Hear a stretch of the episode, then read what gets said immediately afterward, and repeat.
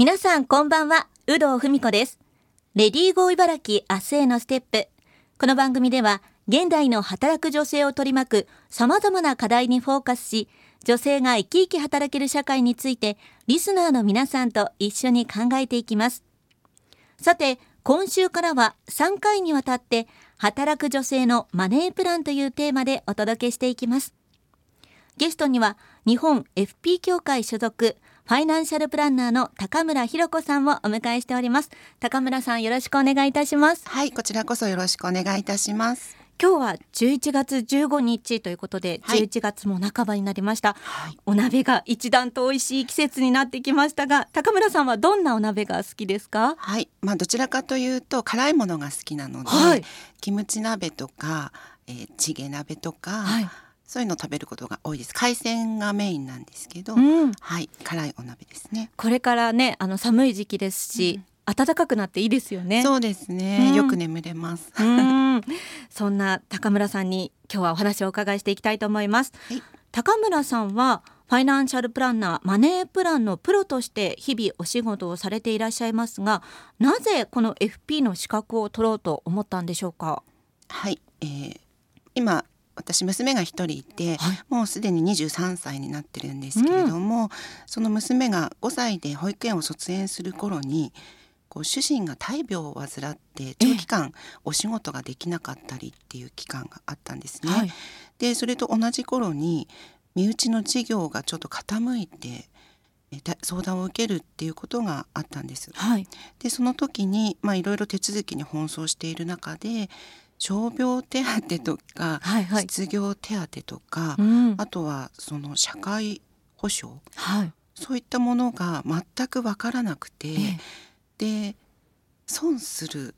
ことが多かったんだなっていうことに気がつきました。はい、でまあ、そういう制度っていうのは申請制度なのでこちらが知ってて申請しないともらえないっていうものが多いので、うん、お金が知識がないと損をするんだなっっていうことを痛感したのがきっかけです。なるほど。じゃあ実際にまあ経験されてそこからこう FP の資格を取ろうということになったんですね。はい。FP に関する勉強をしてお金の知識を持ったことで実際に何か変化っていうのはあったんでしょうか？そうですね。まあ大きく2つあります。で1つ目っていうのはあの今日明日お金がないっていうことではなくて、はい、長期的かつまあ総合的な人生設計とかマネー設計っていうことを考えることができるようになりました。はい、っていうのもですね FP ファイナンシャルプランナーの勉強っていうのは6つの科目があるんですね。はい、で、えー、1つ目が、まあ、金融資産運用設計という運用に関することでもう一つがライフプランニングといって、まあ、人生設計ですね。でその他にリスクと保険、はい、であと不動産と、えー、タックスプランニングこれは税金のことですね。はい、で最後に相続事業承継というものがあります。でこれらってもう全て人生においては身近に年代ごとに関わってくることなんですけれども、うんうんはい、あの総合的に見ることによって、まあ、例えば保険の見直しをしたいなって思った時に、うん、保険だけの知識ではなくて社会保障とか税金とかまあ、老後の相続のこととかそういったことがを視野に入れることができていた方が効率よく見直しができるっていうことです。はい、であのファイナンシャルプランナーっていうのは家計のホームドクターというふうにも言われてるんですけれども、はい、まあ、総合診療科みたいなイメージでお話を聞いて総合的なアドバイスをしながら税理士さんとか弁護士さんとか専門ドクターの方に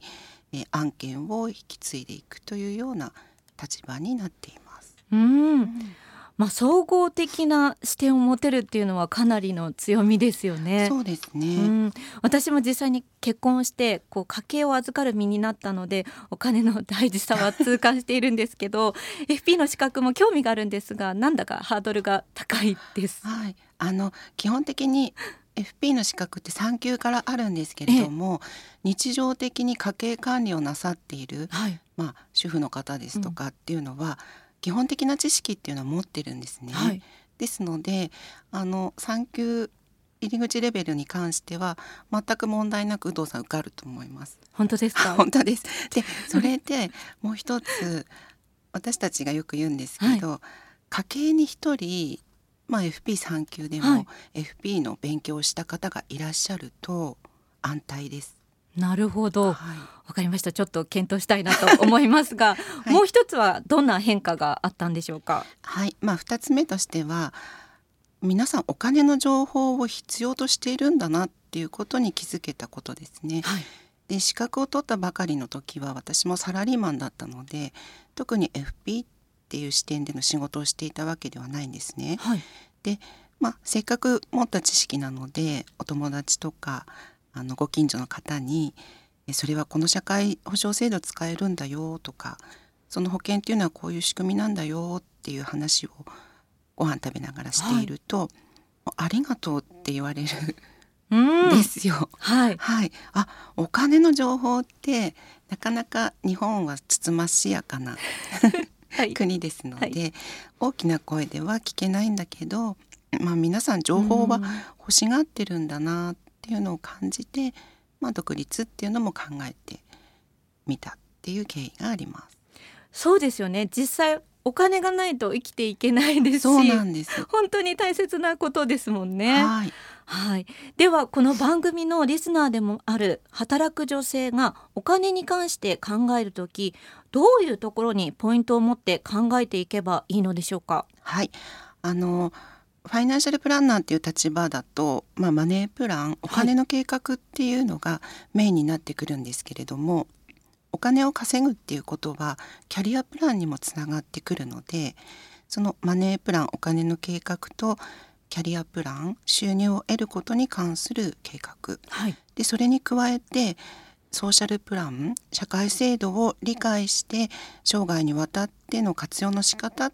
の情報を得るっていう3つのバランスが大切だと考えています。はい、で、まあ、お金って働くことで得られるものなんですけれども、うん。あの先ほども言ったようにキャリアプランも大切だっていうのを感じて、はい、えー国家資格のキャリアコンサルタントの資格を取取得したんですが、はい、で FP を取るきっかけってなったのが、まあ、社会制度を知ることで無駄な支出やお金に関する漠然とした不安を解消することができるっていうことだったので、うんうん、今はまあ相談やセミナーなどでもこの3つの柱を総合的にお話をさせていただいています。あの単にマネープランだけではダメということなんですね。そうですね、はい。お金どっから来ますか？お金は企業さんからお金をもらったりとか、はい。仕事をして得るっていうことですよね。そうですね。はい、で、まあ、それには自分の働くっていうことに対しての意識っていうのうんうん。も大切ですから、あのなかなか今メンタルヘルスとかの問題があるのって、ちょっと自分に合ってない仕事をしているのがストレスだったりとか、っうんていうのも大きいですのでキャリアプランを考えるっていうのは自分の働き方うん、自分にとってどんな働き方が幸せなのかっていうのを考えていくきっかけにもなりますね。うん、そしてソーシャルプランっていうのも大事だということですよね。はい、あの最初に FP を取ったきっかけとしてお話ししてますけれども社会制度知らないと無駄に民間の保険に入ってしまったりとか、はあのもらえるはずだったものがもらえなかったりっていうのがあるので、うん、はい、社会制度をマネープランの中に組み込んでいくことではい、節約うんうん。に通じるっていうことがあります。いやすごい耳が痛いですね。なかなかこう、効率よく全部活用できてる方ってうんいるんですかね？まあいないと思います。なのでまあその辺をね、うんあの普段から一生懸命、えー伝道師のように伝えながら、うんあの社会制度の効率的な使い方うんを理解していただきたいなというふうに思っています。実際相談されるのっていうのはやっぱり女性が多いですか？